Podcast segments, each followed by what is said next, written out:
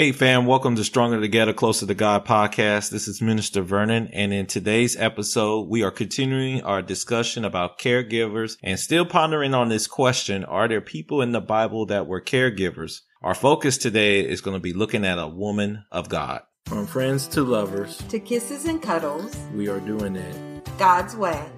This, this is Stronger Together, Closer, closer to God. God. In the previous episode, we talked about Joseph, an overconfident individual who knew God had in store great things for him and his family and was the favorite of his dad. But jealousy from his brothers led to a long journey to help him humble himself and to be ready to allow Joseph to forgive his brothers and take care of his dad. So we're going to shift our focus because remember statistics from the AARP says that 39% of family caregivers are men and 61% are women. And we're going to focus on our women and one particular woman of God in particular. If we did a top five of caregivers in the Bible on Family Feud, she would be rated number one. And that, of course, is Ruth. Now, if you begin reading the book of Ruth, you will notice at the beginning of the chapter that Naomi was in her early marriage when she left Bethlehem with her husband for Moab because of the famine in the land and the latest treatment received from the judges. It was dark and troubled times during this time. And so you got a famine going on. You got a lot of issues going on in the culture and the society in general. These were tough times. So, of course, in the process of conceiving the two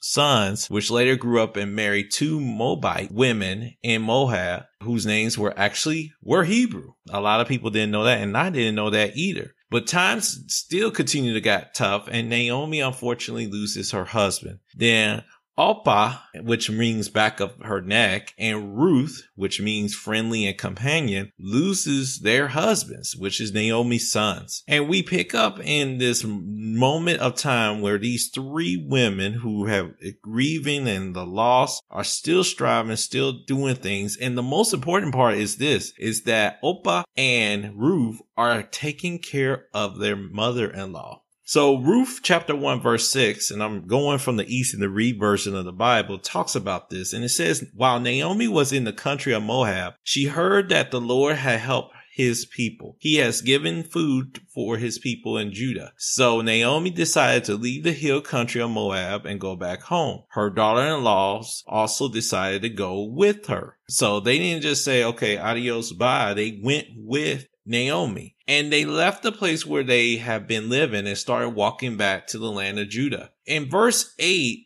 when they get to a point, and I think it's probably at near the edge of Moab and beginning to get the beginning parts of going into Bethlehem, that Naomi takes a pause and she talks to her daughters in laws and she says this in verse 8 Each of you should go back home to your mother. You have been very kind to me and my sons are who are now dead. So I pray the Lord will be just as kind to you. Verse 9 continues, it says, I pray that he helps each of you find a husband and a good home. Naomi kissed her daughter-in-laws and they all started to cry. See, what's unique about this situation is that the blessing was on Naomi and Naomi had the blessing upon her and the women knew this. They knew that Naomi's words were not just only wisdom from God. Her words was blessings from God through her. Of course, if acted upon on. So of course you have the situation where the daughters are like, no, I don't want to do this. I want to stay with you. And Naomi continues this conversation and just lets them know, Hey, I wish you could stay with me, but what can I give you?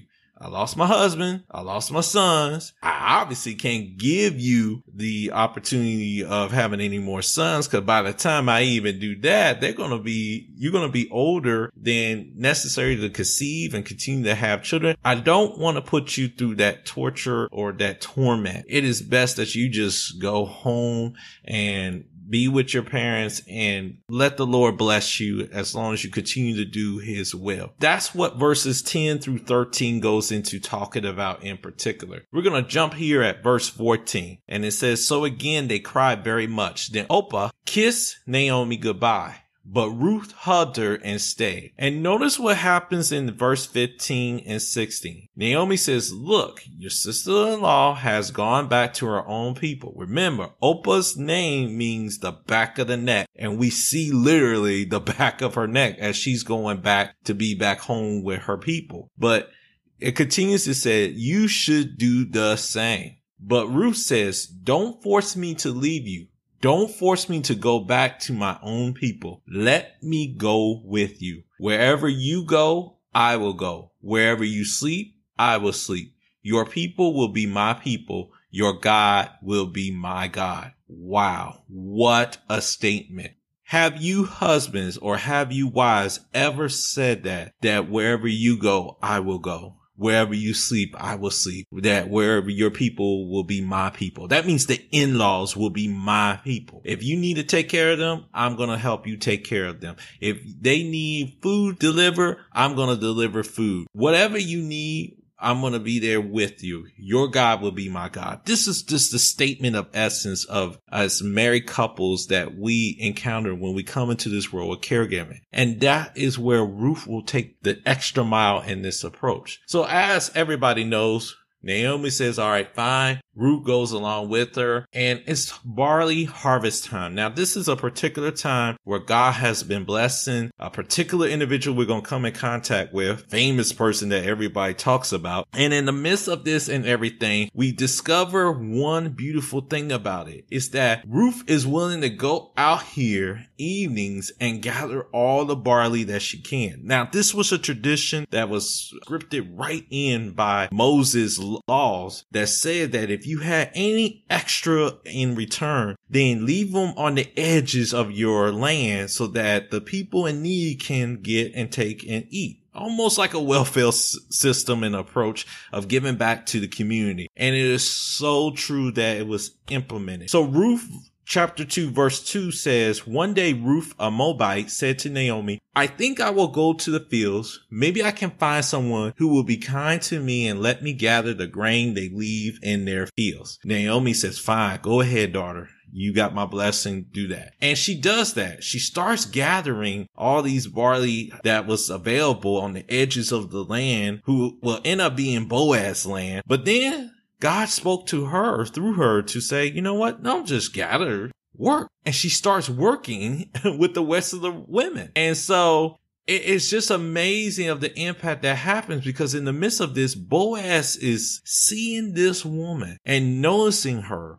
and seeing what she's doing and is spoken in his spirit to say to the men that is supervising, Hey, whatever she needs, let her have it. Let her work behind the other women. Let her gather whatever she needs. Don't let any of these men bother her or the women bother her. She has basically my blessing and everything. And we see the impact of this in Ruth chapter 2 verse 15. It says, Then Ruth got up and went back to work. Then Boaz told his servants, Ruth gather every pile around the grain. Don't stop her and make her work easier by dropping some full heads of grain for her. Let her gather the grain. You might say, why is he doing this? Well, Boaz is a man of standing. He's a worthy man. He's a noble character who has heard of the sacrifices Ruth has been doing on behalf of one of his family members, Naomi. So out of generosity and respect, he pays her over. Not only that, it is just amazing of the impact that he gives her. He has lunch with her, make sure she eats, make sure she gets drinks in between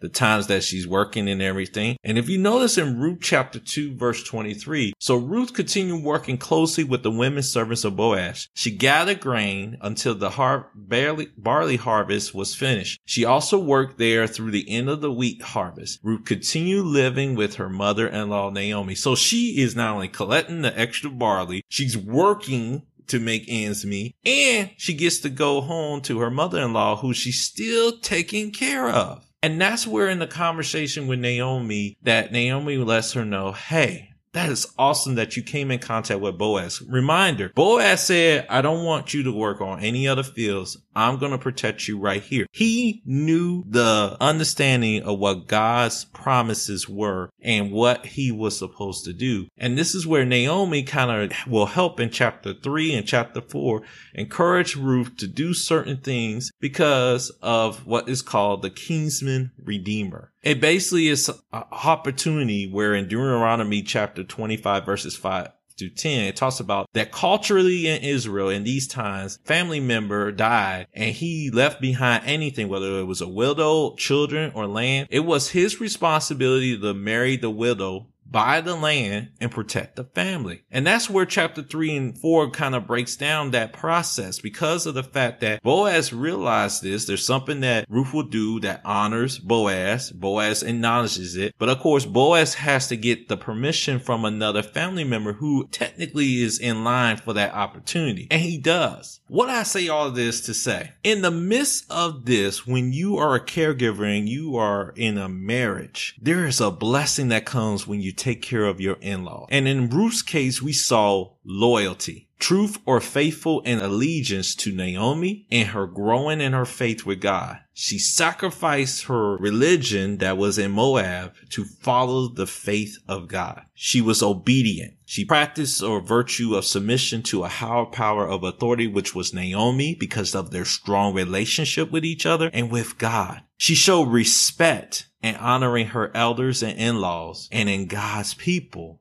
and she was dedicated because she could have listened to Naomi and went on her way. But it was not just an obligation that she was doing this. No, no. It was an honor for all they have done and sacrificed for us. That is the least I can do. See, Ruth reaps the benefits and the blessings of this kind of life she has decided to go. This is considered blessed kindness, as some people will say. It was because of her kindness, her service to her mother-in-law, and the decision to take refuge under the Lord's provision that brought blessings upon her head. And this is re-emphasized. If we go back to Ruth chapter 2, verse 11 and 12, Boaz even puts a blessing on her. He says, I know all about the help you have given your mother-in-law, Naomi. I know you helped helped her even after your husband died. You could have left, you could have gone, you could have, after grieving and you, about your loss, you could have done your own thing, but you kept taking care of Naomi. And I know that you left your father and mother and your own country and came here to this country. You did not know anyone in this country, but you came here with Naomi. And see, because of that, he emphasized this in verse 12. The Lord will reward you for all the good things you have done. The Lord, the God of Israel, will pay you in full. You have come to him for safety and he will protect you. And not only that, Boaz realized that God was going to use him to be able to bring the blessing back not only to Ruth, but also to Naomi. See, at the end of the day, our Lord is rarely spoken in the book of Ruth, but his providence is working behind the scenes. It's restoration time. God's purposes and will with the human decision of Boaz, Ruth, and Naomi is shown. And as I summarize here, these are some points to learn or just questions you need to ask yourself. How obedient will you be to take care of a loved one, especially an in-law? How will you sacrifice to take care for a loved one? And just remember, it is not an obligation. It is an honor for all they have done and sacrificed for us. You may say, in-law, I don't get along with them too much. Keep in mind of this. If it wasn't for your in-law, your spouse would not be here today. You would not have met your spouse to be married to them and you're being blessed because of that. I hope and pray this message has been a blessing to you. For all my Ruths out there who are taking care of your in-laws or taking care of your own parents, God bless you. I pray that you will be rewarded for all the good things you have done. Husbands, I pray that you will support your spouse. If you're in that role and position of taking care of in-laws, God bless you for doing that because I know how that is. I am honored to have moments and times when my wife is not able to do all things because of whatever reason. I'm happy and honored to step in and take care of my in-laws because they've been a blessing to me, but most importantly, been a blessing to my wife. Make sure to visit our new Facebook page at S2C2G Ministry. Subscribe to our website at S2C2Gministry.com, where you can find out how to subscribe to the show, learn more about our ministry, and the different coaching and workshop activities we host in the area. And while you're at it, drop us a line and let us know your thoughts about the podcast today. If you found value in this show and would like to partner with us, just click on the partner tab on our website or go to bit.ly bit.ly backslash partner for marriage. Please tell a friend about the show, and until next time, peace and blessings to all of you.